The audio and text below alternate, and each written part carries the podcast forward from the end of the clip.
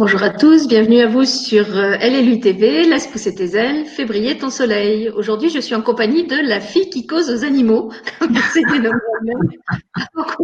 qu'on lance l'enregistrement de cette euh, vidéo. Donc c'est Nicole Battista qui est communicatrice animalière et que vous avez déjà pu entendre à plusieurs reprises sur la chaîne. Bonjour Nicole. Bonjour Sylvie, bonjour à tous. Et alors aujourd'hui, j'ai demandé à Nicole euh, de venir vous parler de son point de vue de lectrice sur deux de mes livres euh, que vous connaissez peut-être puisqu'ils ont déjà fait l'objet d'autres vidéos. Un premier livre qui date de 2009, je crois, qui s'intitule Le coquelicot qui se sentait tout seul. Et puis la suite du coquelicot que je ne savais pas que j'écrirais euh, à l'époque et qui s'appelle Plus seul du tout. Euh, comme dans ces deux livres, ce sont essentiellement les plantes et surtout les animaux euh, qui sont les personnages principaux et qui ont la parole. Ça m'intéressait vraiment d'avoir le point de vue de Nicole en tant que communicatrice animale sur bah, tous les messages dont ces animaux sont porteurs à travers ces livres. et c'est à ce titre-là que je l'ai invitée pour vous en parler aujourd'hui. Donc avant de lui donner la parole, pour les remettre en contexte, euh, le coquelicot qui se sentait tout seul, c'est un conte euh, tout public. Hein. Je dis toujours qu'il est lisible. Euh, voilà, je vois Nicole qui approuve de, de 4, on va dire, puisque je le raconte même en maternelle avec des marionnettes jusqu'à 90 ans. J'écris ce conte en 2007. À l'époque, je suis enceinte. Je fais une retraite amérindienne avec un Amérindien qui s'appelle Don Marcelino, qui nous parle de la vision de la nature des Amérindiens, de leur lien profond euh, et quotidien avec la nature. Et euh, je sors de ce stage avec l'envie d'écrire une histoire euh, dans ce sens-là. Donc c'est ce que je fais. J'envoie l'histoire aux participants du stage en, un peu en guise de, de cadeau d'au revoir. et je ne sais pas à l'époque que cette histoire va devenir un vrai livre publié. D'abord un livre pour les adultes, puisqu'à l'origine c'était un conte qui avait été écrit pour les adultes. et puis par la suite un livre illustré, puisque des parents d'enfants autistes qui ont beaucoup aimé cette histoire me demandent d'en faire une édition illustrée en m'expliquant que euh, pour leurs enfants, une histoire sans image, c'est très difficile à comprendre, qu'ils ont besoin d'un support euh, euh, graphique, visuel. Et c'est comme ça que je me retrouve à faire les illustrations de ce premier livre avec des enfants de CE1 et CE2 dans une école en France. qui, par la technique du collage, ont créé les magnifiques illustrations de ce premier livre qui existe donc maintenant en édition adulte et en édition jeunesse illustrée, avec même des jeux à la fin qui ont été créés par les enfants. Donc ça, c'est le travail qui a été fait entre 2007 et 2009. Euh, et puis donc, comme je le disais à Nicole, moi je pensais que l'histoire du coquelicot s'arrêtait là. Euh, par la suite, j'ai été invitée à la raconter à plusieurs euh, endroits, dans des bibliothèques, dans des écoles, dans des, maisons de la culture. Et chaque fois, la question des, enfants qui revenait à la fin de, de la séance de compte, c'était Sylvie, quand est-ce que tu vas écrire la suite du coquelicot? Je leur répondais toujours, mais pour moi, l'histoire est finie. Euh, donc, je n'ai pas prévu d'écrire de suite. Et puis, euh, comme cette, cette, cette, question revenait quand même très très souvent, un jour où pour la énième fois on me la pose dans une classe, dans une école en, en Moselle, euh, je réponds un peu sur le ton de la boutade aux enfants. Eh bien, s'il y avait une suite, à votre avis, qu'est-ce que euh, on trouverait dedans? Comment ça pourrait continuer? Et là-dessus, euh, les élèves me donnent un tas d'idées fabuleuses. Et je rentre chez moi le soir même et je commence à écrire la suite du coquelicot, euh, qui s'appellera donc plus seul du tout, puisque dans, dans ce nouveau livre, euh, il est encore moins seul que dans le premier, euh, et qui sera donc écrite d'après les idées des enfants de cette première école dont est venue l'idée, et puis d'autres écoles euh, par lesquelles je vais passer entre-temps pendant l'écriture du livre, et où chaque fois, je vais solliciter les enfants à la fin en leur demandant, et à votre avis, comment ça pourrait continuer? Et de tout cet échange avec les enfants et ma propre créativité ininterrompue, euh, ont jailli non pas une suite, mais plusieurs suites, l'idée étant de montrer euh, d'un point de vue créatif et littéraire comment à partir d'une même histoire tronc, on pouvait faire évoluer l'histoire dans quatre directions différentes. Euh, donc à chaque fois, comme je le dis, je me suis appuyée sur des, des idées euh, d'enfants différentes, de classes différentes et même de pays différents, puisque l'histoire circulait à l'époque entre la France, la Belgique et le Luxembourg. Euh, donc en plus, c'est un travail transfrontalier. Et puis donc, euh, il y, a, y, a, quatre suites euh, à la première histoire dans Plus seul du tout, qui commencent toutes à la fin de la première histoire, donc à la fin de l'histoire du coquelicot qui se sentait tout seul, et qui partent dans une direction différente. Donc une histoire est plus du registre de la science-fiction, une histoire est plus du registre de l'aventure, une histoire est plus du registre de la, ce qu'on pourrait appeler une saga familiale. Euh, et puis euh, la dernière histoire, c'est plus une histoire euh, d'amitié, on va dire. Et après, on retrouve toujours en filigrane de ces quatre histoires ce qui était déjà présent dans le premier livre, à savoir le message écologique que, veulent transmettre les, les personnages de l'histoire, que ce soit les plantes ou les animaux, l'incitation au respect des espèces, au respect de la nature, à la protection de la planète. et dans le deuxième livre, de façon encore plus engagée euh, que ça ne l'était dans, dans, le premier. Donc voilà, ça c'était pour resituer un peu le contexte euh, dans lequel ces livres euh, ont été écrits et, et, de quelle façon. Et je laisse maintenant la, la, parole à Nicole. En tant que lectrice, c'est la première fois que j'ai le plaisir de m'interviewer en tant que lectrice euh, pour qu'elle nous parle justement de ses impressions à chaud, puisqu'elle a, elle a lu le livre hier. au sujet de ces, alors cette première histoire et puis les quatre qui en constituent la suite. Mm, merci. Euh, c'est un, plaisir et même un, honneur que de pouvoir euh, donner mon point de vue sur tes, tes écrits. Alors, je vous montre hein, déjà le premier livre. voilà, ça, c'est le coquelicot qui se sentait tout seul dans l'édition illustrée avec les jeux. Hein, mhm. euh, c'est vrai que les, les, illustrations sont, sont, vraiment très chouettes. Alors, on ne voit pas trop comme ça à l'écran que, que c'était du collage avant, mais c'est vraiment de très. Les, dessins, les images sont vraiment très sympas. Et puis après, il y a tout le cahier de jeu que je n'ai pas fait parce que je le réserve à mes petits-enfants. Et comme ça, ils eux là-dessus. Alors, c'est vrai que c'est une histoire assez surprenante. Alors le coquelicot, je crois que c'est une fleur qui parle et qui plaît à, beaucoup de monde. Euh, c'est vraiment cette fleur qui, dans l'histoire, est considérée comme une mauvaise herbe, hein, finalement, un, intrus qui arrive dans les champs du, du, paysan, je vais, utiliser ce mot-là parce que ça colle bien avec ce qu'est le personnage euh, humain euh, de l'histoire euh, et qui travaille sa terre et, et, qui donne vraiment cette image très très humaine de, de, ce que sont les cultures aujourd'hui où tout doit être aligné, il faut absolument que tout soit net, propre, il faut surtout pas mélanger les espèces parce que sinon, euh, bah parce que sinon ça ne colle pas à, au point de vue humain. Et puis euh, euh, une graine, bah, une fleur comme un coquelicot qui va pousser au milieu d'un champ de blé, elle devient, elle passe du statut de, de, de fleur magnifique et éphémère puisque c'est une des seules fleurs qu'on ne peut pas cueillir hein, puisqu'elle euh, elle fane systématiquement et donc elle passe d'une fleur magnifique avec une couleur magnifique à un statut de mauvaise herbe parce qu'elle est au milieu d'un champ et qu'elle n'a rien à y faire. Donc je, je trouve que déjà ça représente vraiment très très bien la position qu'on a nous en tant qu'humains. Alors je m'inclus dans l'histoire hein, parce qu'on a tous ce petit truc de se dire ah non c'est pas propre, faut que j'enlève les mauvaises herbes, etc.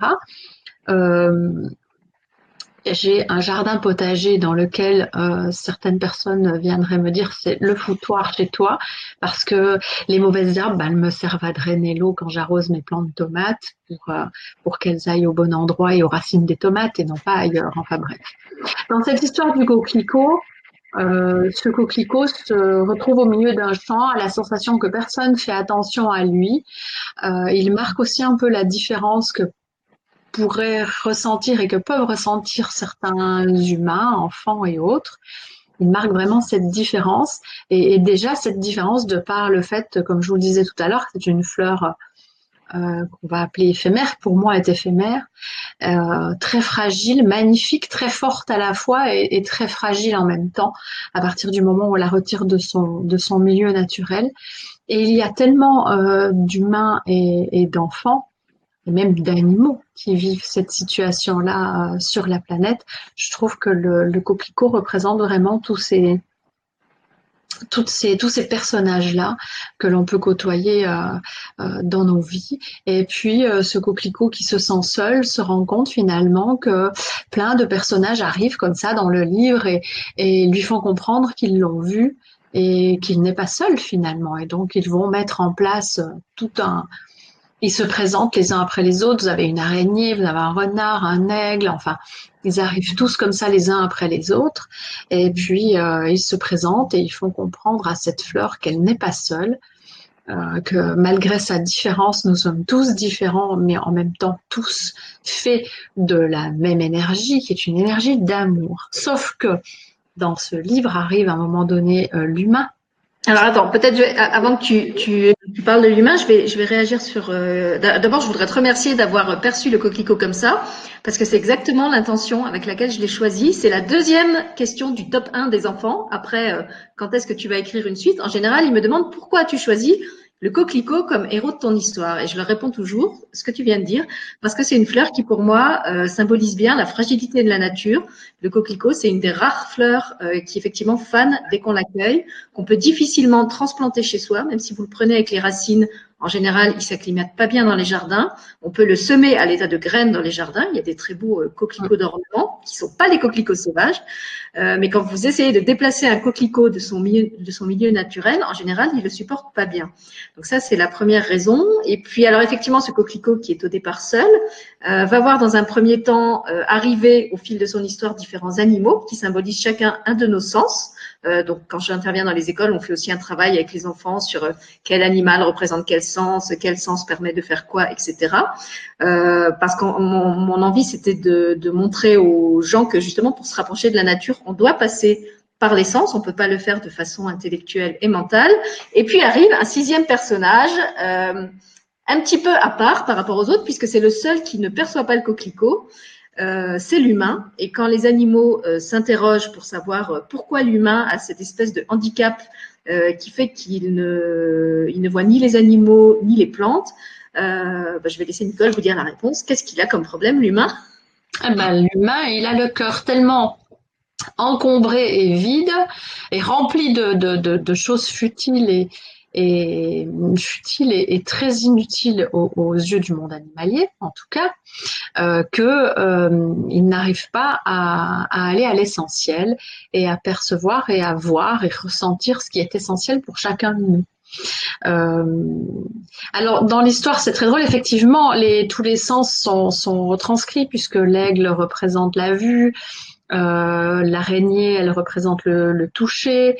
Euh, voilà, il y a le goût. Enfin, tous les sens sont, sont, sont retranscrits par euh, le papillon, l'araignée. Alors, papillon, araignée, renard, aigle. aigle. Et qui c'est qui me manque? Il m'en manque un. Oui. Bah, il, faut, il faut faire avec les sens. Donc, l'aigle pour la vue. les oreilles, c'est qui? Le lièvre. le lièvre. Merci. Oui, il y a le lièvre aussi. Et donc arrive cet humain euh, très bougon et, pas content du tout parce qu'il aperçoit non seulement un coquelicot qui n'a rien à faire dans son champ, et euh, tous ces animaux qui l'entourent.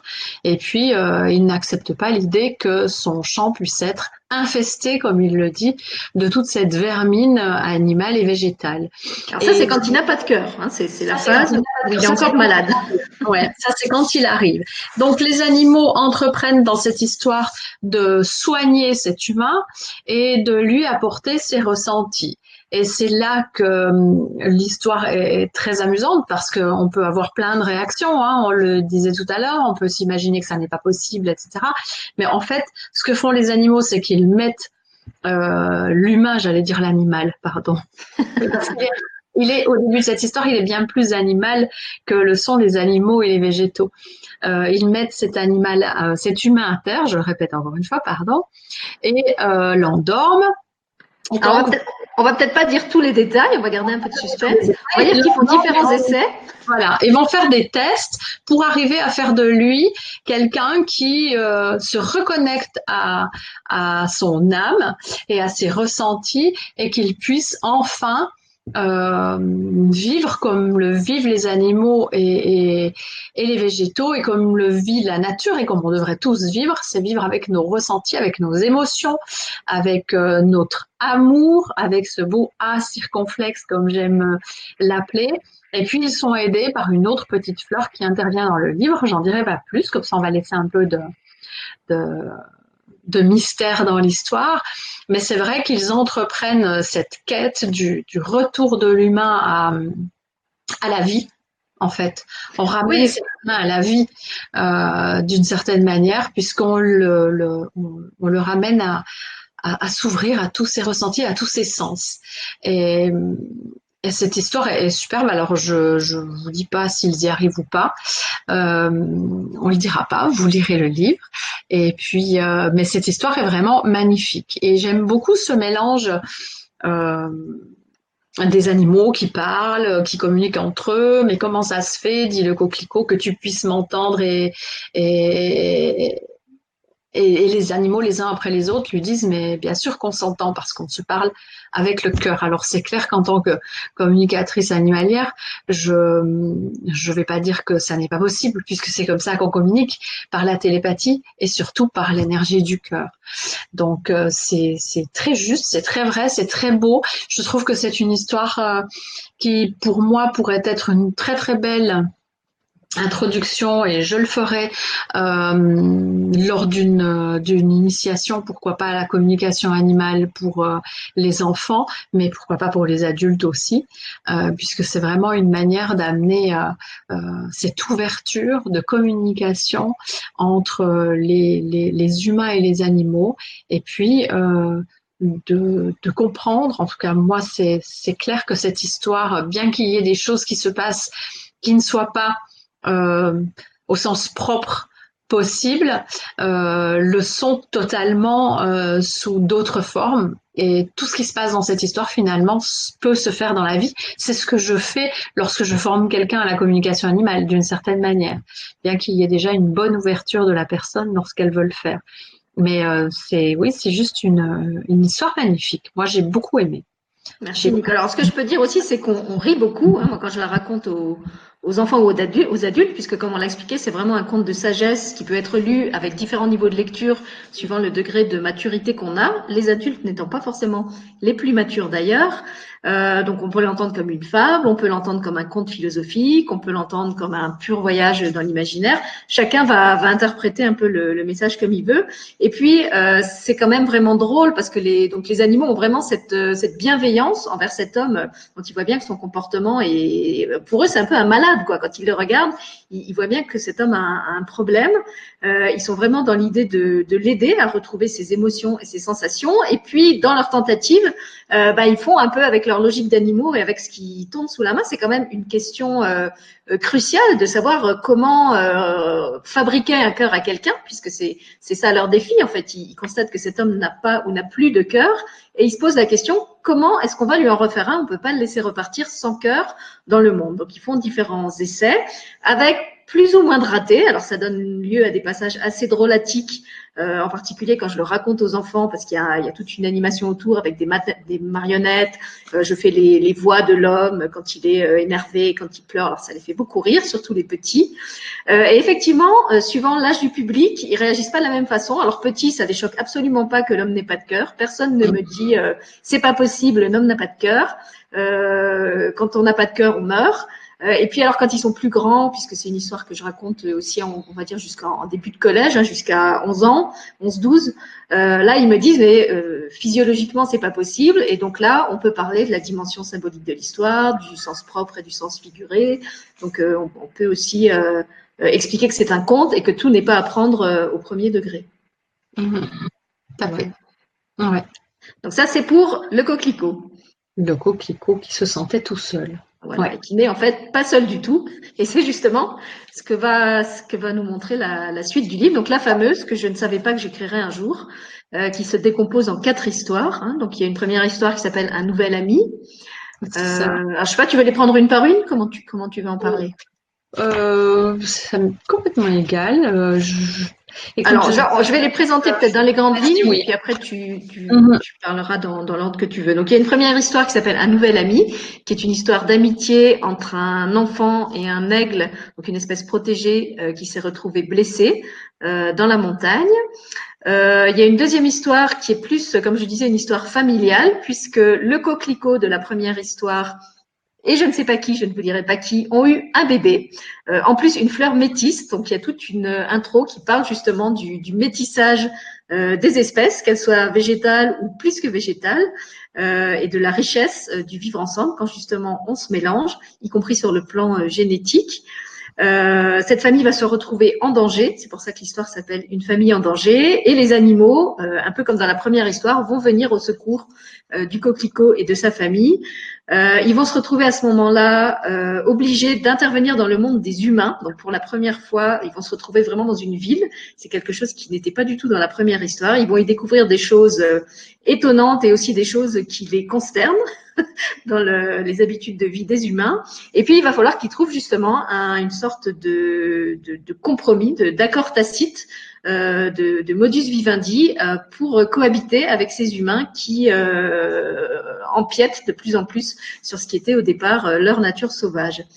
Ensuite, il y a une troisième histoire euh, qui s'appelle La punition, qui pourrait paraître un titre un peu moral, euh, mais qui là aussi est une histoire pleine d'humour où les animaux, pour faire comprendre aux hommes euh, qu'ils en ont assez de ne pas être entendus euh, dans leurs demandes, parce qu'ils les font quand même passer de différentes façons et à plusieurs reprises, euh, décident en gros de déserter la planète. Euh, donc d'abord uniquement les espèces que les hommes ont jugées nuisibles euh, et qui sont persécutées, et puis bah, avec la logique de la chaîne alimentaire, les unes partant, les autres suivent, et la planète se retrouve euh, sans animaux et puis aussi sans plantes, puisque l'écosystème fait que euh, c'est lié. Donc c'est vraiment une histoire qu'on peut utiliser euh, en biologie, hein, par exemple, pour montrer le, fonctionnement d'un écosystème et, comment, les, à travers les maillons de la chaîne alimentaire, chaque espèce est, est reliée aux autres.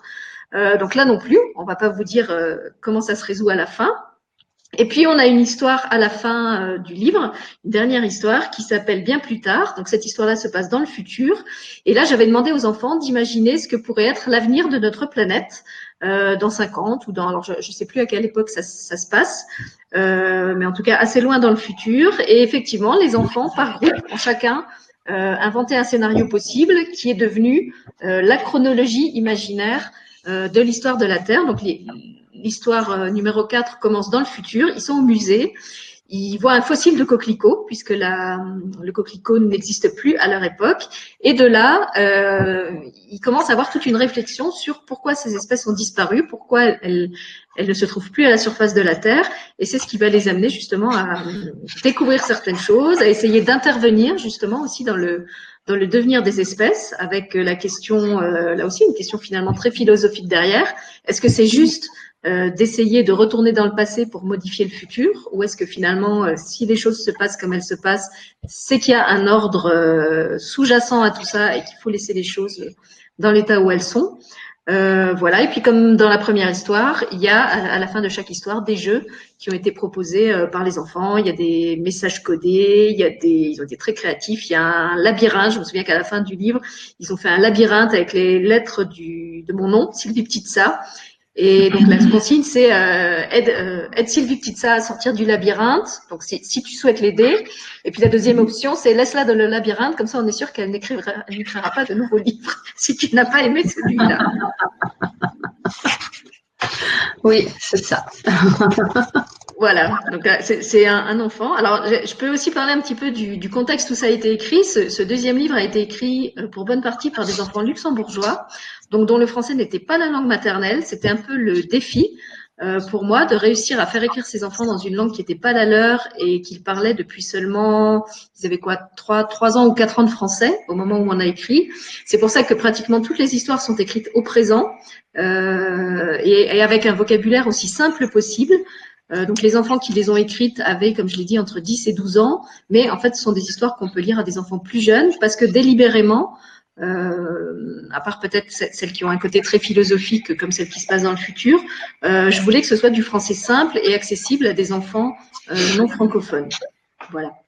Et ce qui a été intéressant, c'est que même ceux qui justement n'étaient pas assez bons euh, pour participer au niveau de la rédaction ou que de façon très partielle, ont pu justement euh, se valoriser à travers euh, les dessins et les jeux, où là, il y a toute leur créativité qui a pu s'exprimer par le dessin, par toutes les idées qu'ils avaient. Et ça a été vraiment une très très belle expérience pédagogique pour moi, qui n'avais jamais travaillé avec des publics euh, non francophones, pour l'enseignant qui a vraiment vu ses élèves euh, évoluer au fil du travail entre le début euh, de l'année où ils étaient tous dégoûtés du français, euh, comme beaucoup d'enfants au Luxembourg, et puis la fin de l'année où même ceux qui n'étaient pas francophones se mettaient à essayer de parler français parce qu'ils avaient envie d'échanger avec tout le groupe et de donner leurs idées. Euh, et puis pour les enfants eux-mêmes qui ont tous témoigné à la fin que ça avait été une, super aventure et qu'ils avaient adoré faire ça. En plus, ça a été très valorisant. Il y a eu une petite euh, présentation dans leur école où ils ont lu à haute voix des extraits des histoires qu'ils avaient écrites devant les parents et, des autres professeurs. Il y a eu un article dans le journal. Donc euh, voilà, du point de vue de l'estime de soi, je pense que c'était aussi vraiment valorisant pour eux, surtout euh, comme je, je, le redis, pour ceux qui n'étaient pas francophones et pour qui ça a été un, un, double exercice, puisque déjà créer une histoire euh, logique et cohérente pour quelqu'un qui est français, c'est pas facile à cet âge-là, euh, et en plus avec pour eux le défi de la langue et du vocabulaire qu'ils maîtrisaient pas. Mmh. Tout à fait.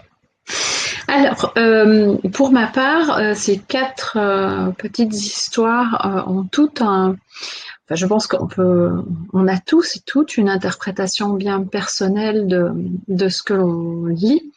Euh, ce que j'ai beaucoup apprécié euh, dans la première histoire, alors il y a, je, vous donne le début quand même. On peut leur donner le début, un aigle euh, qui, au moment de vouloir se, nourrir en attrapant un, mouton dans un troupeau, se fait tirer dessus par le, par le berger et donc se retrouve blessé dans la montagne et euh, est en euh, à ce moment-là avec un, un vieux loup qui a très blanc. faim, blanc, ouais, qui a très faim et qui se dit que ça serait l'occasion pour lui d'avoir un repas facile.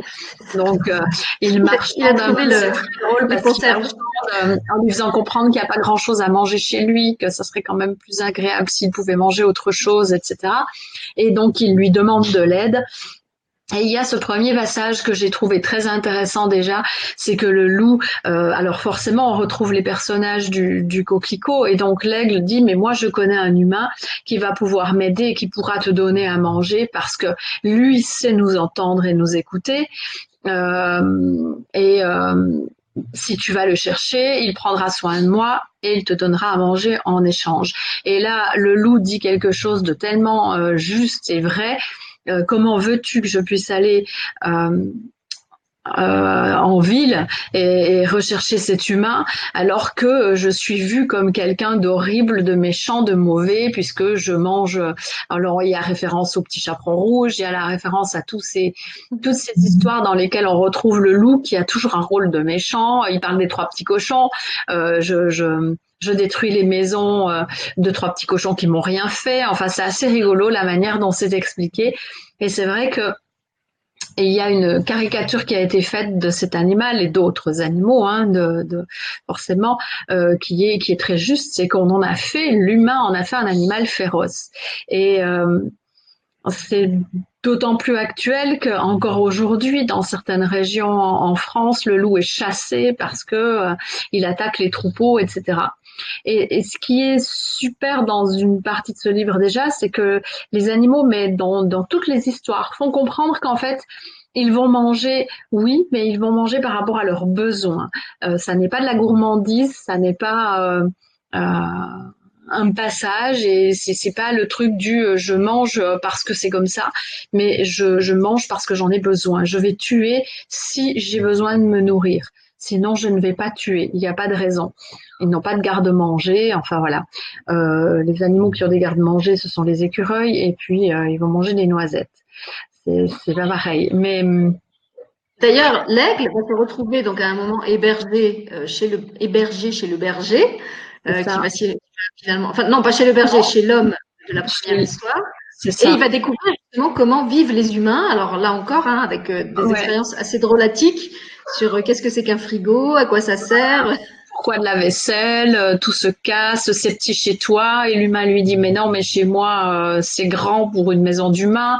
Enfin, il y a cette cohabitation, c'est cette façon qu'ils doivent apprendre à vivre ensemble qui est euh, qui est super et euh, qui est très amusante parce que moi j'ai fait un peu l'amalgame avec euh, une expérience que je suis en train de vivre depuis le mois de septembre, cette cohabitation que je dois apprendre à faire avec un, un, gros labrador qui a élu domicile bah, depuis septembre chez moi. Et donc forcément entre le petit chien que vous avez l'habitude d'entendre dans mes vidéos qui d'ailleurs se manifeste là et ce, gros toutou plein d'amour mais qui est aussi grand que que l'amour qu'il qu'il démontre au quotidien, euh, c'est une cohabitation qui n'est pas toujours évidente. Et c'est ce qui se passe entre l'aigle et, l'humain dans cette histoire, puisqu'il est hébergé euh, le temps de, se soigner, de pouvoir euh, recouvrir sa liberté.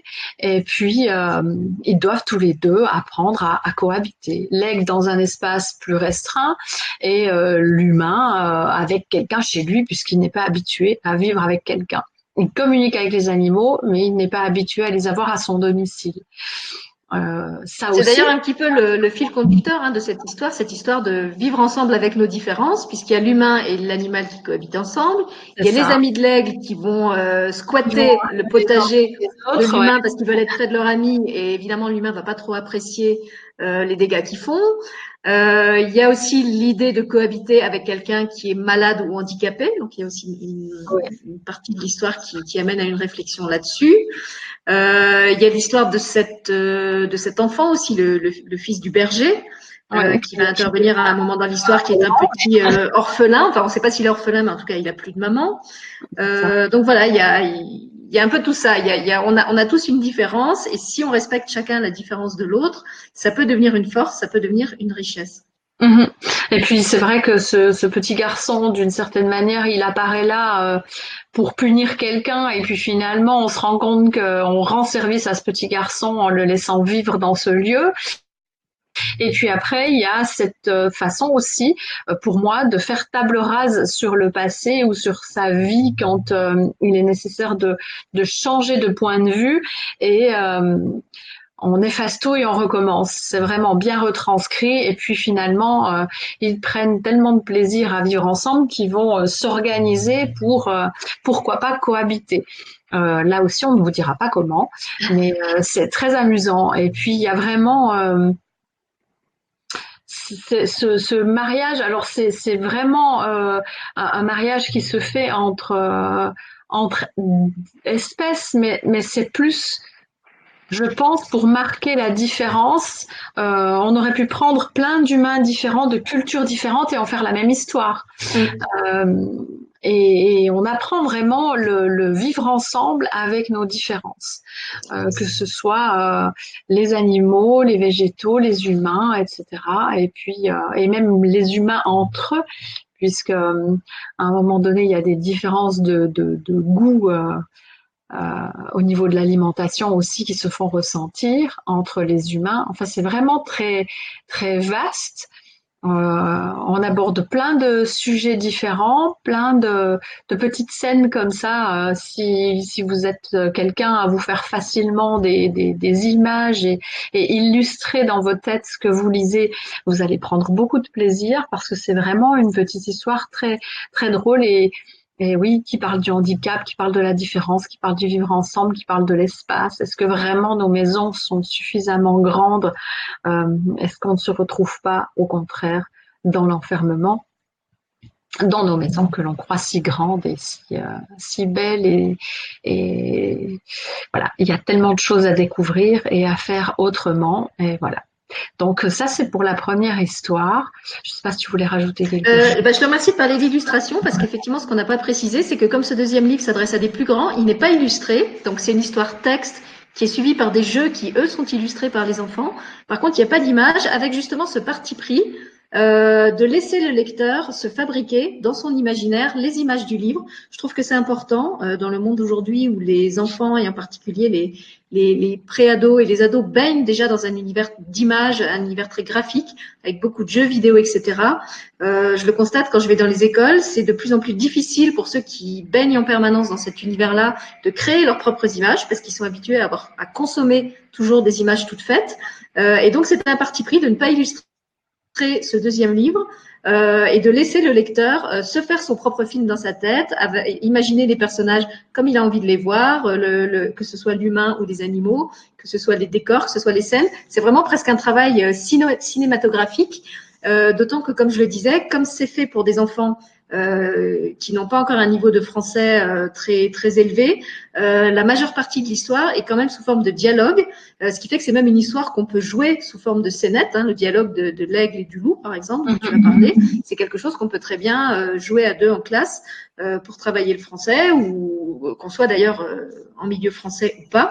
mais c'est vraiment fait en particulier cette première histoire qui est la plus simple des quatre, euh, pour que ce soit euh, facilement compréhensible sans qu'il y ait de longs passages descriptifs euh, qui nécessitent beaucoup de vocabulaire. Et d'ailleurs, je précise que des enfants ont aussi fait un super travail à destination de leurs camarades. les enfants du Luxembourg qui ont écrit et lu cette histoire ont rédigé des fiches de vocabulaire pour les autres enfants qui pourraient lire cette histoire à l'avenir en français. Donc, on a fait le choix de ne pas la traduire, comme ça avait été le cas du coquelicot qui a été traduit intégralement, euh, mais de la proposer en français, puisque c'est la langue où il a été écrit à l'origine, avec une fiche euh, de soutien qui explique euh, les mots qui pourraient être compliqués pour des, enfants non francophones et qui permet de suivre en traduisant les, mots principaux. Voilà. Donc en plus, il y a un soutien pédagogique entièrement réalisé par les enfants. Super. Et en plus, pour ceux qui ont qui ont lu euh, le, premier livre, il y a les, dessins des personnages, donc euh, ils peuvent au besoin se référer euh, et se raccrocher à ces, à ces dessins-là déjà. S'ils ont du mal à, visualiser certains personnages, on peut aussi utiliser ces personnages-là pour, pour aider les enfants qui auraient un peu de mal à, se projeter mmh, lors de, de cette histoire, pas de ces quatre histoires. Et puis, euh, alors ensuite, euh, ben, moi je vais vous parler de, de la famille en danger, euh, parce que c'est ce qui me vient là. Euh, dans l'histoire de la famille en danger, donc euh, Sylvie, tu l'as dit tout à l'heure, le coquelicot va, va être papa. voilà, il devient père de famille. C'est ça, il devient père de famille et son bébé est en danger. Et là, ce qui est très drôle, c'est que il y a de nouveau un il y, a, il y a, cette attente de ce bébé qui va arriver et, là ils arrivent à nouveau tous là en, tous les personnages arrivent et, veulent voir euh, euh, la naissance assister à la naissance de ce bébé. Et euh, donc ils veillent ils attendent enfin il se passe des choses avant mais ils veillent ils attendent. Et puis euh, il saccage le, le, potager parce que forcément euh, bah, le lièvre avait faim alors il a mangé des carottes euh, enfin voilà ils, ont, ils sont tous en train de se dire bah, on va on veut rester là on veut pas partir. Et pendant que euh, l'humain lui est allé dormir parce que c'est pas c'est pas l'heure bah, eux ils se nourrissent hein, avec ce qu'ils ont sous, sous la main. C'est assez amusant. Et puis après ils sont il s'en excuse d'une certaine manière en disant mais nous on pouvait pas laisser notre ami le coquelicot tout seul dans cette attente donc on s'est nourri avec ce qu'on avait sur place. Euh, donc ils prennent la décision euh, vu le danger euh, et puis et puis là on, on, arrive sur quelque chose d'assez sympathique parce que finalement euh, ce, ce, ce, bébé qui doit naître euh, a des difficultés à venir au monde parce que l'humain a encore allé modifier la structure naturelle des choses. Et donc, euh, le, le, le personnage humain de l'histoire décide, en compagnie des animaux, d'aller retrouver monsieur le maire pour qu'il puisse euh, faire quelque chose pour que les choses rentrent dans l'ordre pour tout le monde. Et là, s'ensuit euh, une histoire complètement euh, rocambolesque au départ où je me suis dit mais qu'est-ce qui se passe? Où est-ce qu'on va? Euh, On se retrouve avec en ville, avec des animaux qui découvrent la vie en ville. Un humain qui découvre la, la, qui découvre, qui connaît la vie citadine, mais qui n'adhère pas du tout à, à ce concept. Euh, oui, l'humain, il est un peu en porte-à-faux. Hein. Il, est, il, a un peu le cul entre deux chaises. Il, se retrouve dans son monde humain avec les animaux qui lui posent plein de questions, voire euh, carrément qui font des récriminations. Et euh, il est à la fois obligé d'expliquer euh, le, le, les partis pris de ses congénères euh, et, de partager le point de vue des animaux qui trouvent certaines choses complètement aberrantes. C'est ça. Il est, il est d'accord avec les deux, en fait, finalement, puisque cette position d'humain fait que euh, on comprend euh, on peut comprendre certaines choses qui se passent euh, entre l'humain et le, et le monde animal, comme le fait de, de se nourrir de viande, où euh, les animaux le disaient déjà dans le premier, moi je mange, euh, je crois que c'est dans celui-là où il y en a un qui dit, mais moi je, je, je mange quand j'ai besoin de manger, mais je vais pas faire des espèces de gros cimetières à viande, puisque c'est comme ça que sont conçues les boucheries. Dans le livre, comme un gros cimetière d'animaux. Euh, pourquoi créer cet endroit-là euh, Et on ressent vite cette peur du manque qui se qui se fait ressentir dans dans, dans le monde humain, purement humain. cette peur du manque. Et puis après arrivent des animaux sauvages, je vous dirai pas d'où, mais arrivent des animaux sauvages. Et puis on a la sensation de vivre une espèce de Jumanji pour ceux qui connaissent. C'est un peu une odyssée. avec plein plein d'animaux qui déboulent dans la ville et qui veulent tout révolutionner. Et euh, au bout d'un moment, tout le monde se rend compte que euh, ça n'est pas en, en, retournant la ville, et euh, en particulier le bureau du maire, qu'on va arriver à être entendu et compris. Là-dessus, indépendamment de l'histoire euh, qui parlera à des enfants, moi je trouve qu'elle est tout à fait d'actualité puisque c'est ce qui se passe aujourd'hui avec les manifestations et tout ce qui se passe depuis plus d'un an, hein, un peu partout dans le monde en plus. Euh, les gens manifestent et, et, crient leur mécontentement et puis on en arrive à des scènes d'une violence inouïe. Et on ne, résout, on ne résout pas la violence par la violence, ça c'est certain. Après, je sais que je ne juge pas hein. ces manifestations, chacun fait comme il peut et comme euh, ça lui semble juste. Et je comprends ces manifestations et c'est ce qui se passe, c'est que finalement, à un moment donné dans le livre, on a des animaux qui se comportent comme des humains. Et des humains qui, d'un certain point de vue, se comportent comme des animaux. Tu l'avais souligné déjà dans le. C'est ça aussi. Et puis, euh, et puis à un moment donné, c'est un humain qui va dire attention. On peut pas, on peut pas. C'est l'humain qui finit par dire attendez, vous pouvez pas vous comporter comme des humains, quoi. C'est, euh, on va rien résoudre. Euh, et puis euh, il faut calmer le, calmer le jeu. Mais c'est vrai que c'est, euh, c'est un, un, doux mélange de, de des comportements humains et animaliers où à un moment donné plus personne comprend personne et euh, ça donne une espèce de cacophonie où on sait euh, pas qu'on sait plus où on va, on sait très bien où on va et où l'histoire nous emmène, mais on se dit, mais le, le, le monde, excusez-moi du terme, le monde part en couille. en fait, ce qui se passe, c'est que eux arrivent. Alors déjà, eux, ce sont des animaux sauvages. Hein, ce sont, il ne s'agit pas de chiens et chats. Ce sont les animaux de la première histoire. Donc il y a le renard, il y a le lièvre, etc. Ils se retrouvent en ville et évidemment, ils découvrent la ville, qui est le monde des humains par excellence, avec leur leur, psycho, enfin, leur psychologie, avec leur regard d'animaux.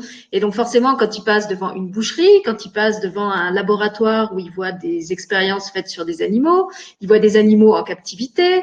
Euh, et de leur point de vue animal, évidemment, tout ça est, est révoltant. Mm -hmm. euh, donc, ils arrivent déjà effectivement remonter euh, à cause de cette histoire du bébé qui est menacé par l'intervention de l'homme, et ils arrivent en ville où ils découvrent encore plus de choses qui, comme, comme tu disais, font grandir leur colère. Et pourraient les amener effectivement à, tout ravager s'ils le décidaient, sauf qu'ils ont cette sagesse et encore une fois, c'est eux qui vont incarner la sagesse dans l'histoire, euh, de s'arrêter avant, cette fois avec l'aide de l'homme qui, effectivement, maintenant qu'il a un cœur, réfléchit un peu mieux, euh, et, et, qui vont se dire non, euh, si vraiment on, on, veut se faire entendre, on peut pas euh, réagir avec violence, parce qu'à ce moment-là, on fera exactement euh, la même chose que ce qu'on reproche aux humains de nous faire. Donc, il faut qu'on trouve un autre moyen de, s'entendre. Mmh. Et ce qui, est, très drôle quand ils arrivent en ville, c'est qu'à un moment donné, les, animaux voient des choses où certains humains sont en difficulté et veulent intervenir comme pour aider quelqu'un à traverser la route et l'humain leur dit non, non, non, il faut pas qu'on se fasse remarquer. Et en gros, les animaux lui disent mais en fait, euh, euh, si on veut se comporter de manière humaine, si on veut utiliser ce terme-là, euh, ça sera pas bien. Donc, euh, qui est l'animal et qui est l'humain dans l'histoire? Parce que eux ils vont y aller de leur cœur en disant je veux aider la personne à traverser la route quand l'aigle dit bah je l'attrape je le soulève et je l'aide à traverser puisque c'est une personne un déficient visuel qui traverse la route et que et que cet aigle se dit mais ça serait beaucoup plus simple si je pouvais l'aider, puisque moi je vois très bien et qu'on lui dit surtout ne fais pas ça. Euh, ils comprennent pas. Ils se disent mais on veut aider l'homme, euh, on, est là pour pour le vivre ensemble et on nous dit qu'on ne peut pas intervenir sinon on va se faire mal voir. Et c'est exactement ce qui se passe pour nous au quotidien. Hein. Ça m'est arrivé hein, de vouloir aider une personne déficiente visuelle sans qu'elle me l'ait demandé et de me faire en, en, envoyer bouler parce que euh, non, non, je me débrouille très bien toute seule ou tout seul. Euh, ça, ce sont des choses qui arrivent. Hein.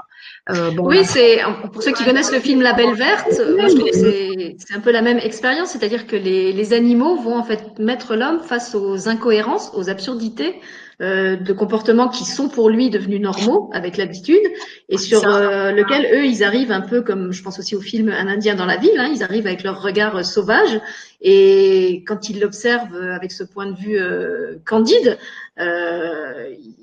ils, ils, lui font vraiment la réflexion que quelque chose ne, cloche quoi, quelque chose n'est pas, pas cohérent dans son comportement. Et c'est vrai que quelle que soit l'intervention qu'ils veulent faire avec le cœur, on leur dit non, non, non, surtout ne montre pas que tu as un cœur.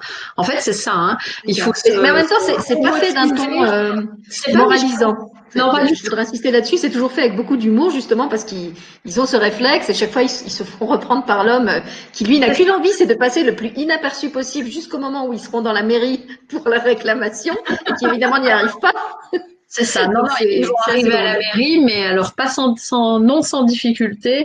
Et puis ils finissent quand même par apaiser les choses et, euh, et tout rentre dans l'ordre. De toute façon, dans ces histoires, euh, dans ces quatre histoires, même dans la première, tout se termine toujours très bien. Et c'est ça qui est génial. On n'est pas obligé d'avoir des histoires euh, moralisatrices ou qui, qui se terminent dans le chaos. Euh, personne ne meurt, hein. rassurez-vous, rassurez vos enfants. Ça, ça change aussi de certaines histoires.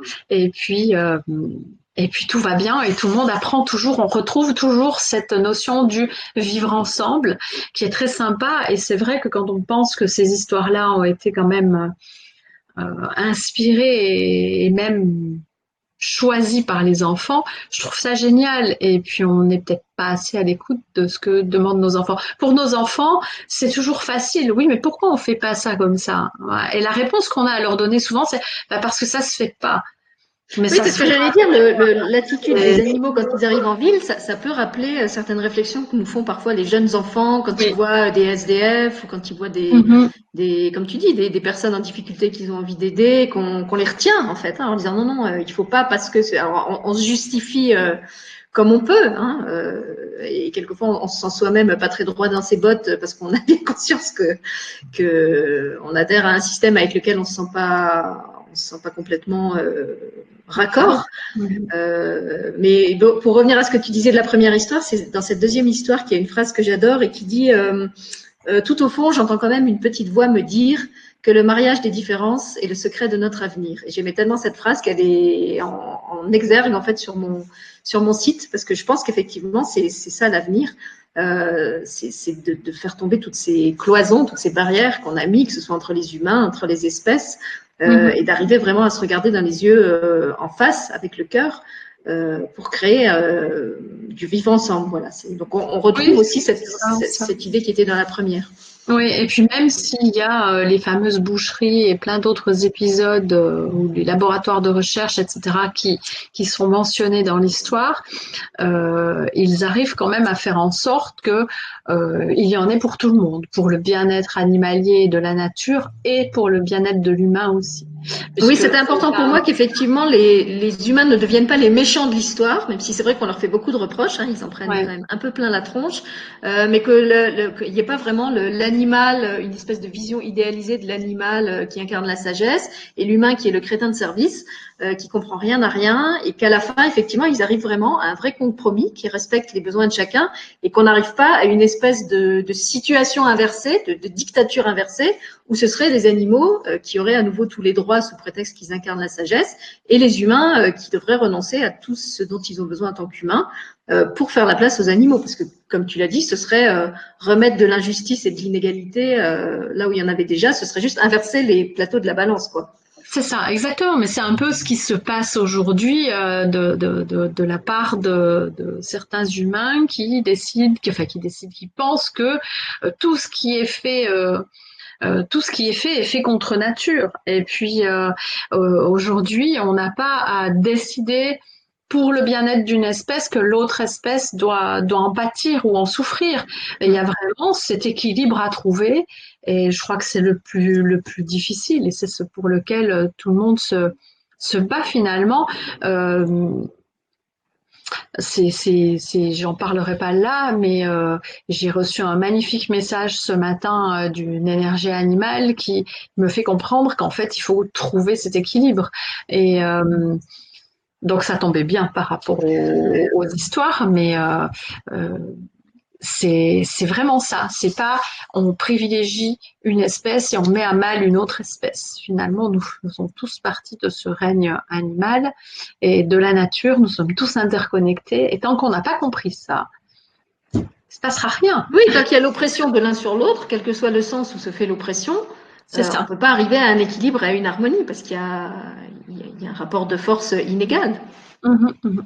Mais ça va dans les deux sens. Ça va dans les deux sens. Et, c'est alors justement dans cette histoire, puisque les animaux euh, euh, se, révoltent, et puis euh, et puis on comprend bien que de laisser la place totalement au monde animal va faire que l'humain n'aura plus sa place non plus, et on retrouve un équilibre.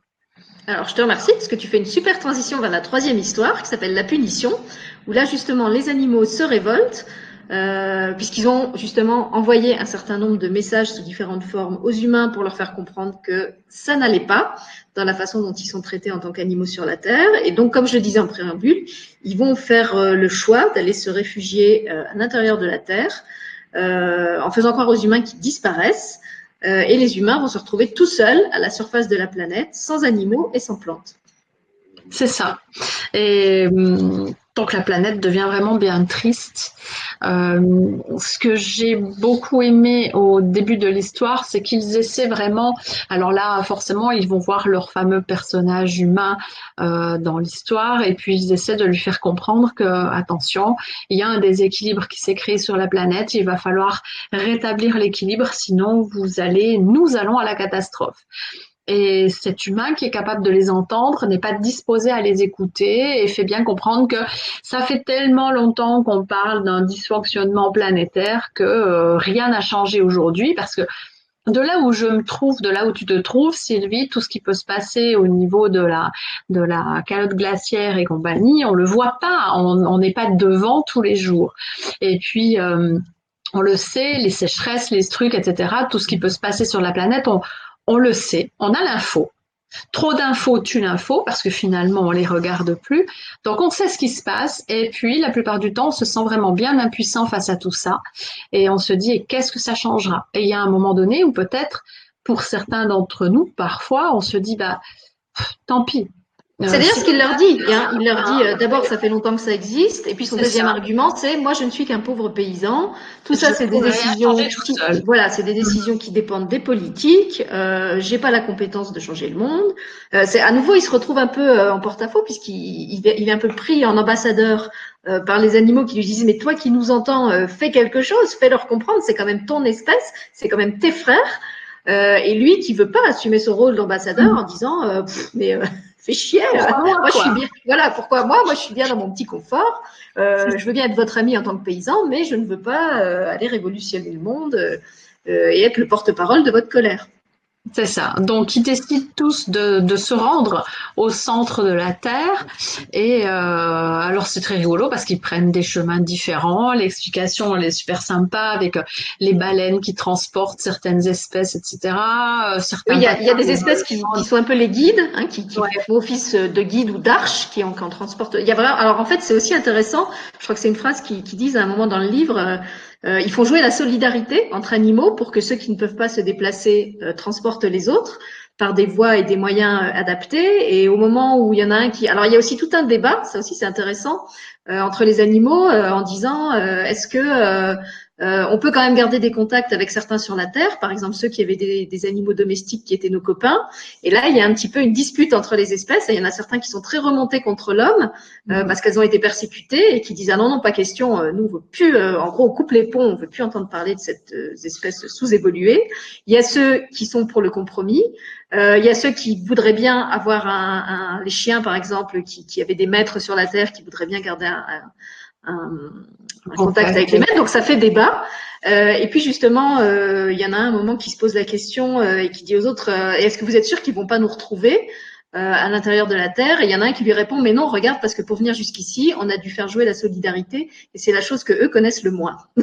ils, ont dû, s'entraîner, s'entraider, etc.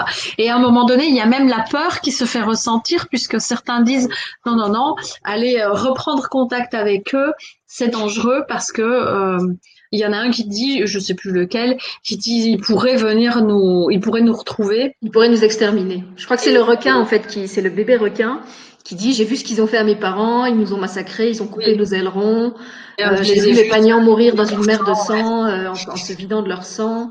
C'est ça. Euh, voilà, donc pour dire aussi que c'est un livre qui, est, qui va plus loin dans l'engagement écologique que, que, le premier. Là, il y a vraiment quand même une sorte de, de réquisitoire hein, à un certain moment contre les, les comportements de, de, certains humains. alors encore pas de la part de tous, parce que je voulais pas à nouveau que l'humain soit le méchant, mais il y a certaines espèces qui sont quand même très en colère euh, contre les hommes. Et justement, tu me disais que de ton point de vue euh, de d'âme qui parle aux animaux, euh, c'était finalement pas comme ça en général que les animaux t'expriment la chose, puisque tu as eu l'occasion, tu de parler même avec des requins ou, des oui. espèces. Oui, alors j'ai eu, cette grande chance, de, pouvoir faire euh, communiquer avec des requins euh, qui vivent en captivité et d'autres espèces qui vivent en captivité. Euh, il y a l'ours Rasputin, dont beaucoup de monde a entendu parler, qui vit à Marineland, à côté de chez moi. Et, il m'a été donné de rencontrer une soigneuse de Marineland ce week-end, et on a pu parler de Rasputin, et j'ai pu avoir son point de vue de soigneur. Je trouvais ça très bien parce que c'est une personne qui, euh, qui souhaite d'ailleurs apprendre à communiquer avec les animaux pour encore mieux les aider et les soigner au, au sein du, euh, du parc. Donc, euh, je fais une petite parenthèse là-dessus parce que je trouve ça important de savoir qu'au sein de Marineland, il y a des personnes qui pratiquent des soins énergétiques auprès des animaux et qui font partie des soigneurs. Euh, et, donc pratiquent les soins, qui font venir des fois des personnes pour la communication animale et qu'on n'en est pas à ce qu'on entend parfois où euh, certains communicateurs euh, bannissent totalement le parc et estiment que ces animaux n'ont rien à y faire. Euh, ça c'est un une petite parenthèse, mais c'est quelque chose qu'on peut retrouver aussi dans l'histoire précédente quand ils partent tous à la mairie, puisqu'on parle d'animaux en captivité aussi. Et, les animaux, de manière générale, lorsqu'ils parlent à l'humain, malgré tout ce que l'humain peut leur faire vivre, il n'y a jamais de haine, il n'y a jamais de rancœur envers l'espèce humaine. Ils savent pourquoi ils sont incarnés, ils savent ce qu'ils expérimentent dans la, la forme d'incarnation qu'ils ont choisie et euh, ils savent pourquoi ils sont là. Euh, et à tel point que je, je t'avais partagé il y a quelque temps une histoire sur une oie euh, qui finit sur les tables de fête et, et qui offre son amour à l'humain qui va se nourrir d'elle. Et je trouve ça juste euh, magnifique. Et voilà, donc il n'y a pas de, il n'y a pas de haine, il y a de l'incompréhension souvent sur le fonctionnement humain. Euh, on le retrouve dans ton histoire avec le requin qui ne comprend pas pourquoi on a coupé les ailerons de ses parents. Il va, il va pas dire je comprends pas qu'on ait tué mes parents. Il va dire je comprends pas qu'on les ait laissés se vider de leur sang et qu'on les ait laissés souffrir. C'est même pas pourquoi est-ce qu'on leur a pris leur aileron, c'est pourquoi est-ce qu'on l'a fait souffrir. Un animal dans la nature, quand il chasse, il fait pas souffrir sa proie. Il chasse pour se nourrir, mais il ne fait pas souffrir sa proie. Et je crois que euh, nous sommes plus ou moins les seuls à réussir à faire souffrir l'animal avant de s'en nourrir dans certaines conditions. Et moi, ce sont ces formes-là qui me dérangent. Je suis pas végétarienne, mais il y a des formes euh, de, d'exécution animale qui me dérange fortement. Après, ça reste personnel et je ne juge pas euh, les, les, personnes sur leur choix d'alimentation et d'expérimentation parce que ça fait partie de nos expérimentations. Mais il n'y a pas de la part du monde animal de haine contre l'espèce humaine.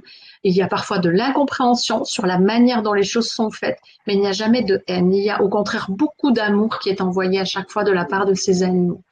Oui, on, peut renvoyer les gens vers la, la vidéo précédente hein, où tu nous parlais justement de la relation euh, homme-animal, animal-humain, euh, enfin humain-animal, animal-humain, euh, et de cet amour inconditionnel que l'animal va continuer à nous donner, quoi qu'on lui fasse vivre, et qui n'est pas forcément là en sens inverse. Ouais, c'est ça. Et, et dans, dans, cette histoire-là, ils partent dans l'intraterre, ils veulent juste que l'humain comprenne qu'il est en danger.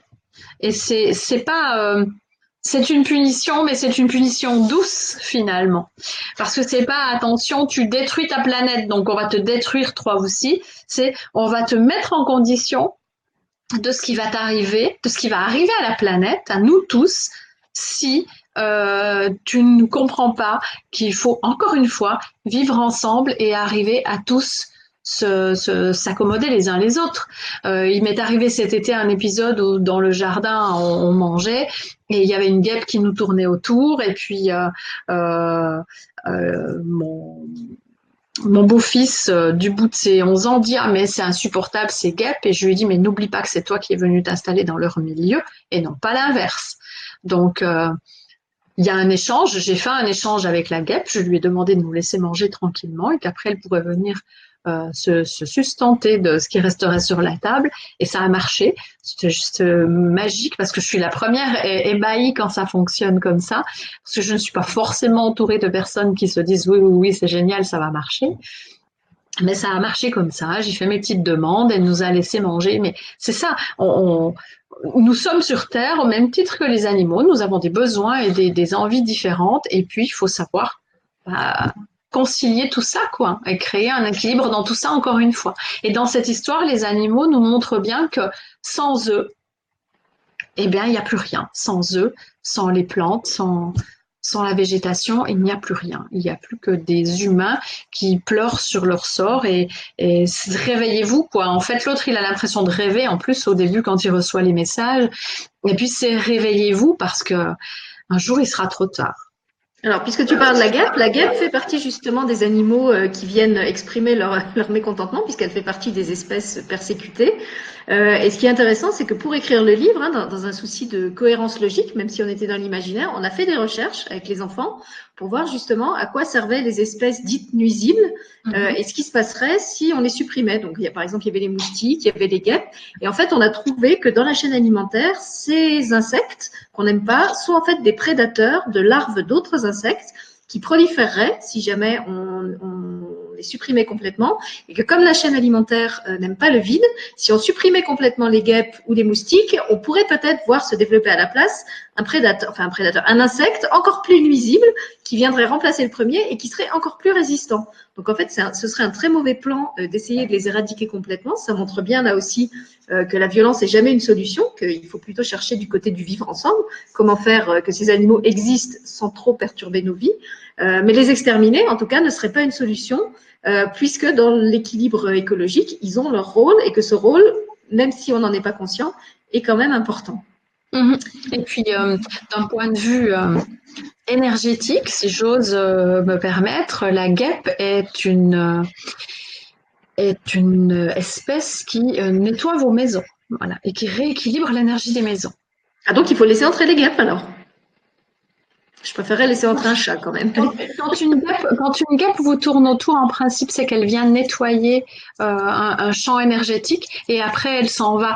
La guêpe, à partir du moment où on va pas l'attaquer, elle vous fait rien. Mais après, c'est comme nous, quoi. Moi, demain, on me donne une gifle, je vais rendre la gifle. c'est comme ça. Et c'est vrai que c'est très drôle, c'est que dans l'histoire, à un moment donné, le moustique, il dit, moi, on m'a persécuté, mes frères, mes soeurs, mes cousins, euh, des familles entières ont été décimées. Alors après, je suis la première à taper sur un moustique. Hein. Euh, L'été dernier, on a, on a fait une petite recherche. Ma fille m'a dit, mais il faut quand même qu'on sache à quoi ils servent, ces trucs-là. Et puis, euh, elle avait trouvé un article disant que le moustique servait à nourrir euh, les batraciens. Donc, oui, et puis eux aussi, je crois qu'ils mangent des larves d'autres insectes. Alors, je sais plus lesquels, mais c'était un peu comme les guêpes. En fait, bah, c'est toujours le même principe. Hein. Ils sont mangés, mais ils mangent aussi d'autres. Et si on les enlève, ça crée une faille et on ne sait pas ce, qui pourrait entrer euh, par la faille. Et dans l'histoire, l'humain se fait réveiller par un moustique parce que les animaux justement veulent lui transmettre le message et l'humain dit gentiment "Écoute, si tu veux un peu de mon sang, prends-le, mais fais en sorte de pas me réveiller quoi." Ça fout la Je t'en donne volontiers, mais laisse-moi tranquille, laisse-moi dormir. Et c'est très amusant de le voir comme ça. C'est vrai que si on n'avait pas cette démangeaison après, euh, le moustique serait peut-être moins dérangeant. Hein. Mm.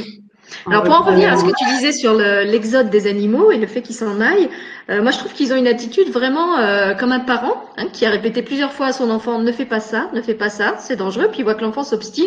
Au bout d'un moment, il comprend que ça sert à rien cette stratégie et donc il, il décide euh, en conscience de le laisser faire la bêtise pour que l'enfant, par lui-même, comprenne les conséquences que ça va avoir et dont il l'a euh, averti euh, 20 fois. Et donc, c'est un peu ce qu'ils choisissent de faire avec les humains. Euh, c'est vrai que le texte s'appelle La punition, qui pourrait paraître un titre un peu fort ou un peu moralisateur, mais ils partent vraiment avec l'intention euh, de laisser l'humain se débrouiller, faire son expérience. Euh, en tirer les conséquences nécessaires ou pas, euh, mais en disant, en gros, euh, bah voilà, tu as, choisi cette vie-là, tu as choisi ce mode de vie-là, euh, si tu nous écoutes pas, regarde ce qui se passe. Et c'est ce qu'on va retrouver d'ailleurs dans la, dans la dernière histoire, celle qui se passe dans le futur. C'est ça. Oui, puisque dans la dans la dernière histoire, alors ce qui est très doux dans cette dernière histoire futuriste, c'est que euh, les espèces et les, les, animaux qu'on a l'habitude de côtoyer tout au long de, de, de tes histoires euh, sont présents, mais d'une autre manière. Ils sont présents sous forme d'images, euh, mais d'images animées quand même. Hein. Ça, j'ai trouvé ça très très amusant. On retrouve le coquelicot, on retrouve les animaux, et puis on se retrouve avec trois enfants. Qui suivent une sorte de cours d'histoire où on leur montre que euh, ce qu'a été le monde et ce qui vivait sur Terre bien avant eux. Et à partir dans l'histoire, c'est euh, ces espèces ont disparu en 2050. Donc, en fait, ils sont dans un euh, musée, dans, dans, un genre de musée de la découverte. Hein, euh, je sais plus comment s'appelle le, le, musée de l'homme à Paris. Euh, voilà, un, genre de, d'espace dédié au passé, un espace archéologique, mais très mhm. moderne, très futuriste euh, où il découvre euh, des espèces disparues, dont celle du coquelicot. C'est la seule histoire d'ailleurs euh, où les humains sont beaucoup plus présents euh, que les animaux. Hein. Les, les, trois héros sont des héros humains, sont, comme tu l'as dit, trois enfants qui sont d'une même fratrie. Et puis, ce qu'on m'a renvoyé quand, quand j'ai eu l'occasion de lire cette histoire en public, c'est que c'est une histoire où il n'y a pas d'adultes. C'est vrai que dans les autres histoires, il y avait cet homme adulte qui jouait un petit peu l'interface entre l'espèce humaine et les espèces animales et végétales. Là, on a trois enfants. Alors, non pas qu'il n'y ait pas d'adultes dans l'histoire, mais en tout cas, ils sont pas au premier plan. Euh, et puis aussi, ce sont des enfants très autonomes qui sont en fait euh, euh, inspirés par une sagesse. Euh, je, vais, je vais laisser Nicole vous, expliquer sous, quelle forme elle se manifeste. En tout cas, il y a quelqu'un qui leur sert de parent, mais qui n'est pas un parent humain incarné au sens où on les connaît dans le monde d'aujourd'hui. Oui, en fait, ils sont accompagnés d'une sorte de, professeur. Enfin, c'est vrai que dans l'histoire, on, ne parle pas de leurs parents, mais au même titre où on pourrait raconter l'histoire de trois enfants qui partent à l'aventure euh, une après-midi dans la forêt. Les, ils ont des parents, mais les parents ne sont pas présents lors, de la balade. Et ces, trois enfants euh, découvrent toutes ces espèces euh, disparues mais elles sont vraiment présentées de manière très douce, ces espèces disparues. Et, et, et ce qui me plaît beaucoup, c'est qu'on les retrouve euh, de manière éthérée, de manière énergétique. Elles ont disparu physiquement, mais elles sont toujours là finalement. Et puis ces enfants comprennent en fait que euh, s'il n'y avait pas eu euh, euh toute, cette ignorance et ce, cette non-envie euh, de, voir l'évolution de la planète euh, euh, qui, amène à cette extermination d'espèces, de, et qu'il y avait eu un peu plus d'attention et de, prise de conscience humaine, beaucoup de ces animaux et de ces espèces végétales pourraient être encore là à ce moment-là.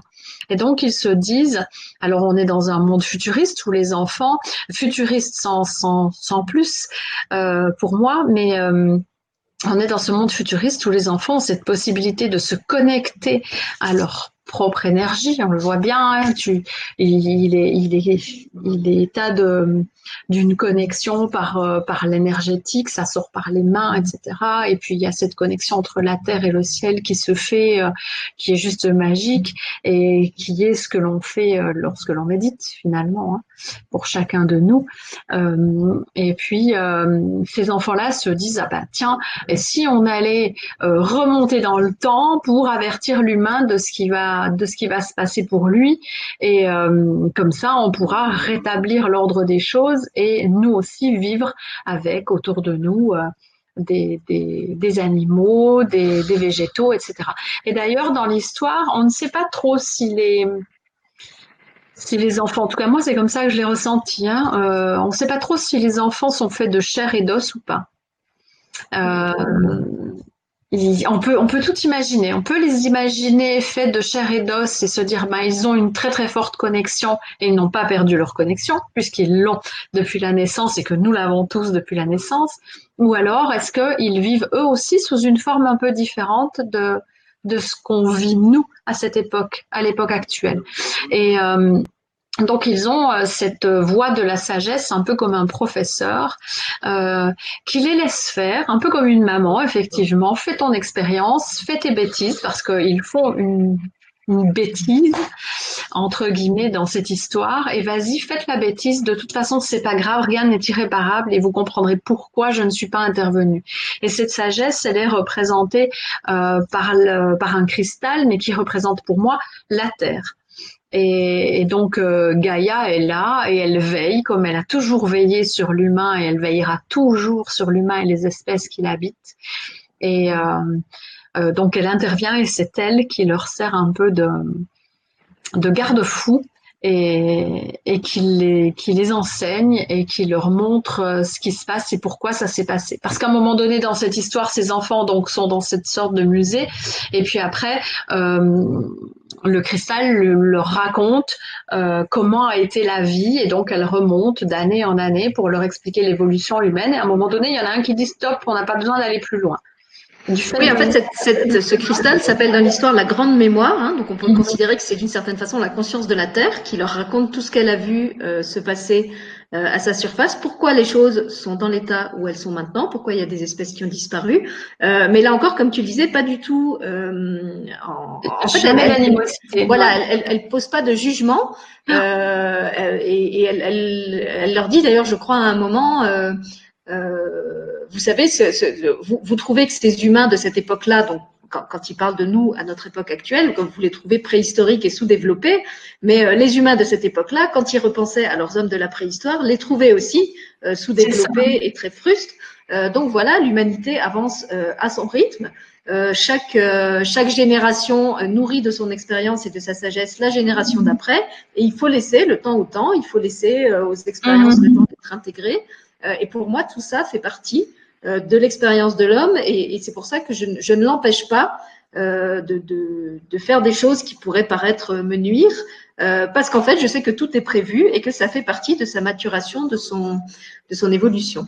Oui, c'est ce qu'elle leur dit après qu'ils aient fait cette, cette fameuse expérimentation de, de retour dans, le, dans le passé, où elle leur explique bien, si tu m'avais laissé te raconter toute l'histoire, tu aurais compris qu'il n'était pas nécessaire d'essayer de changer les choses. On ne peut pas remonter le temps à proprement dit et changer les choses en amont, mais on peut empêcher que les choses se produisent. Et c'est vraiment cette, euh, cette chose-là et ce ressenti-là que l'on que l'on retrouve. Et puis il y a cette évolution naturelle des choses. Euh, on parle beaucoup de, télépathie et de communication de cœur puisque les animaux, les humains euh, discutent entre eux. Là, il n'y a pas, il y a les animaux, on les voit au début sous forme un peu d'hologramme, mais il y a cette même communication qui se fait entre cette euh, grande mémoire et, euh, et, les enfants. Ça reste quand même une communication télépathique puisque ce cristal sait tout et et c'est pour moi une connexion avec euh, le, cristal cœur de la Terre, quoi. Et puis euh, il y a donc cette communication télépathique qui continue à fonctionner euh, entre eux. Et puis les enfants ont conscience de leur pouvoir énergétique. Et c'est un petit peu du genre, allez, si les anciens allaient se réveiller à leur puissance, peut-être qu'aujourd'hui on n'en serait pas là. Mais pour qu'eux puissent en être vraiment là à avoir cette propre puissance, il fallait que certaines euh, étapes, je ne vais pas parler d'erreur, mais que certaines étapes soient faites par les anciens pour pouvoir arriver à ce réveil-là. Donc, on en arrive de nouveau à une histoire où tout est juste, tout a une raison d'être, et puis c'est d'autant plus euh, magique d'entendre, euh, de lire ce genre d'histoire en sachant que ce sont des enfants qui sont initiateurs de ces histoires-là. Donc, qu'est-ce que j'ai envie de vous dire vraiment? Écoutez vos enfants. Hein. Oui, moi ça m'a vraiment. Alors déjà, comme tu me le disais tout à l'heure en caméra off, c'est une histoire qui date de 2014, mais elle pourrait très bien se passer. Ah euh, totalement. Voilà, les quatre d'ailleurs sont encore très très actuels, euh, et même cette histoire qui se passe dans le futur, comme tu dis, on, on commence à voir le lien avec euh, l'évolution des enfants aujourd'hui, les façons de, de penser aujourd'hui, de se soigner aujourd'hui, d'habiter aujourd'hui, puisqu'en fait, on, on, explore vraiment hein, ce, ce, monde du futur et, et comment ils vivent.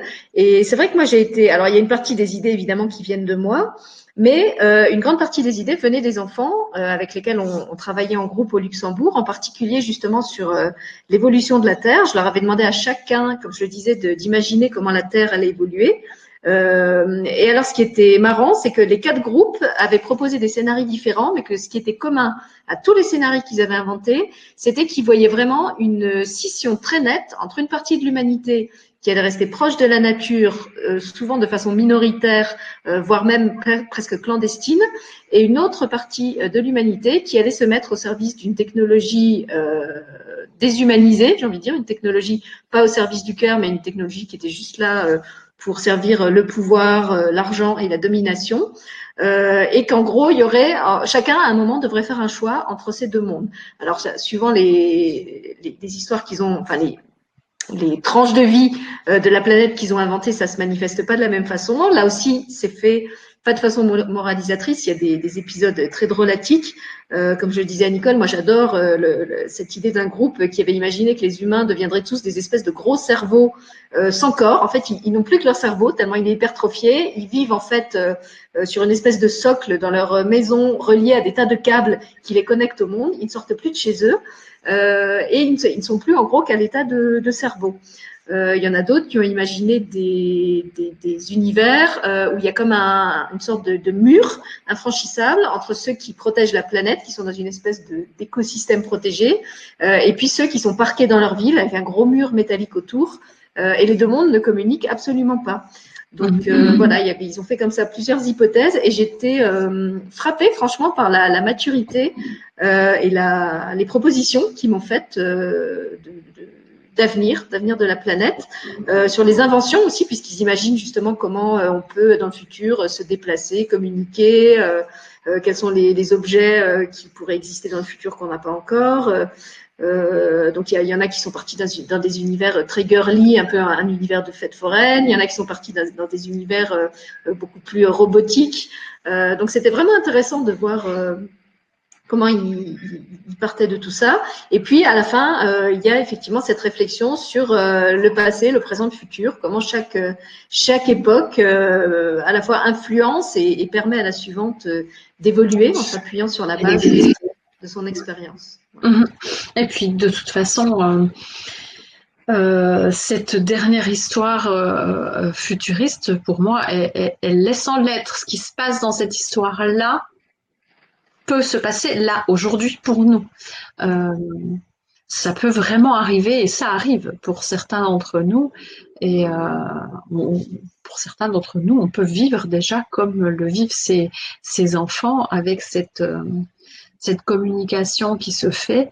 Et euh, donc finalement, on est dans, dans de l'histoire, dans, dans, du conte, et euh, tout ce qui se passe, quelle que soit l'histoire, euh, peut se produire réellement. Et c'est ça qui est génial. Donc moi, je vous recommande sincèrement et vivement ces deux bouquins, que ce soit pour vos enfants, que vous soyez dans l'enseignement, que, que ce soit pour votre culture personnelle, même sans enfants, quel que soit votre âge, comme c'est si bien écrit sur le premier, en plus de 7 à 77 ans. Et même au-delà, j'ai envie de dire. même au-delà. Et, euh, et puis, euh, laissez, euh, laissez-vous euh, aller à votre imagination, à vos ressentis, à vos envies. Euh, il, y a, il y a vraiment de tout et il y en a pour tous les goûts et pour tout le monde dans toutes ces histoires. Et puis, ça permet aussi, alors moi, je vous ai dit dans le premier cahier, et même dans le deuxième, je vous ai dit, moi, je garde les jeux pour mes petits-enfants, mais euh, nous avons tous une âme d'enfant. Laissez-la se manifester. Les coloriages, les petits jeux, là où il faut remplir les cases par rapport aux couleurs, etc. Qu'est-ce que j'adorais faire ça quand j'étais petite. Et voilà, donc c'est vraiment, euh, c'est super bien conçu, c'est très sympa, c'est ludique, c'est tout. Voilà, que vous soyez dans l'enseignement, je vous dis, ou simplement pour vos enfants ou pour votre plaisir. Euh, si vous n'avez pas encore fait vos cadeaux de Noël, dépêchez-vous, contactez Sylvie. Il y a ces deux livres, mais il y en a plein d'autres qui sont magnifiques pour en avoir lu d'autres. Et euh, félicitations à l'auteur. Merci, Nicolas. Fabuleux travail. D'ailleurs, alors pour ceux qui veulent faire le cadeau complet, euh, je précise que comme maintenant ça fait quand même dix ans que je tourne dans les écoles avec ces livres, euh, il y a aussi un jeu de mémoire qui existe avec les fameuses images du coquelicot à base de collage. Euh, avec des petits sacs en tissu euh, cousu main par ma maman dans un beau tissu euh, rouge avec une ficelle verte pour rappeler le coquelicot. Il y a aussi des puzzles. Pour, alors là, c'est plutôt pour les, les petits, je dirais 5-6 ans, des puzzles, même chose avec les, les, images du livre. Vous pouvez trouver tout ça sur mon site. Et puis, on va aussi le proposer avec Nicole en coffret. On a choisi de faire un coffret qui comprend donc les deux livres, un soin, comment il s'appelait Nicole? La solitude. Non, on l'a pas appelé comme ça. Non, on l'a pas appelé comme ça. Euh, je peux vous dire ça dans une minute. Voilà, on. En tout cas, un soin énergétique. on avait enregistré toutes les deux euh, pour euh, soulager les humains ou les animaux qui vivent la solitude et qui pour qu'ils retrouvent justement leur sentiment de de complétude. Euh, Nicole avait à, très juste titre fait le lien avec mon histoire euh, quand on a enregistré la bande-annonce de ce soin. C'est vrai que moi j'avais pas, euh, même si c'était dans le titre, j'avais pas tilté sur le fait que c'était aussi une histoire qui parlait de la solitude et de la non-solitude. Et donc, on, va mettre ce soin dans le coffret. Et puis, alors, vous aurez, pour ceux qui achètent le coffret, un, une création, une co-création complètement inédite, puisqu'on avait aussi enregistré à trois voix une des quatre histoires de Plus seul du tout, avec Rémi Guyon et Jézabel. Euh, de l'effet baleine, qui sont des, collaborateurs euh, de la Web TV.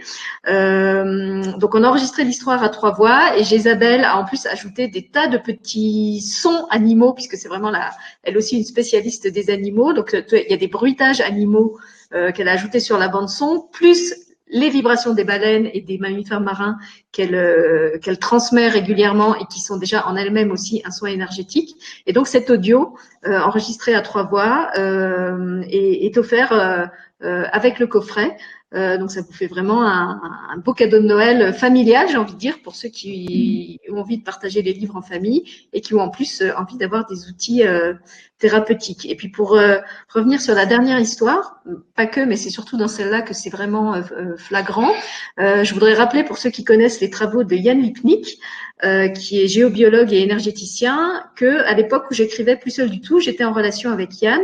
on avait donc fait le projet ensemble d'intégrer dans les histoires de ce livre un certain nombre de ses enseignements et des, des codes en fait qu'il transmet à travers ses livres. Donc vous retrouvez euh, les codes de Yann Lipnik dans, dans, ce livre. Il y a aussi la fameuse mention de l'intraterre. Euh, c'est vrai que le, le, monde de l'intraterre, moi, je l'avais découvert à travers ces livres. Euh, et puis voilà, il, a eu la gentillesse quand le livre est sorti de d'en de, de, parler dans son infolettre euh, et de le recommander. Donc pour dire qu'il il fait aussi un petit peu partie des, gens qui ont baigné ce livre de leur, euh, de leur sagesse. Euh, et, c'est particulièrement frappant, euh, vous verrez si vous connaissez bien les livres de Yann, dans la dernière histoire, euh, avec cette fameuse histoire de la grande mémoire, de l'apatite qui joue un rôle particulier, qui est un cristal qui joue un rôle particulier dans notre système énergétique, justement des différentes dimensions dans lesquelles on peut voyager, etc. vous verrez que les les êtres du futur se déplacent dans un vaisseau qui s'appelle la Mercab.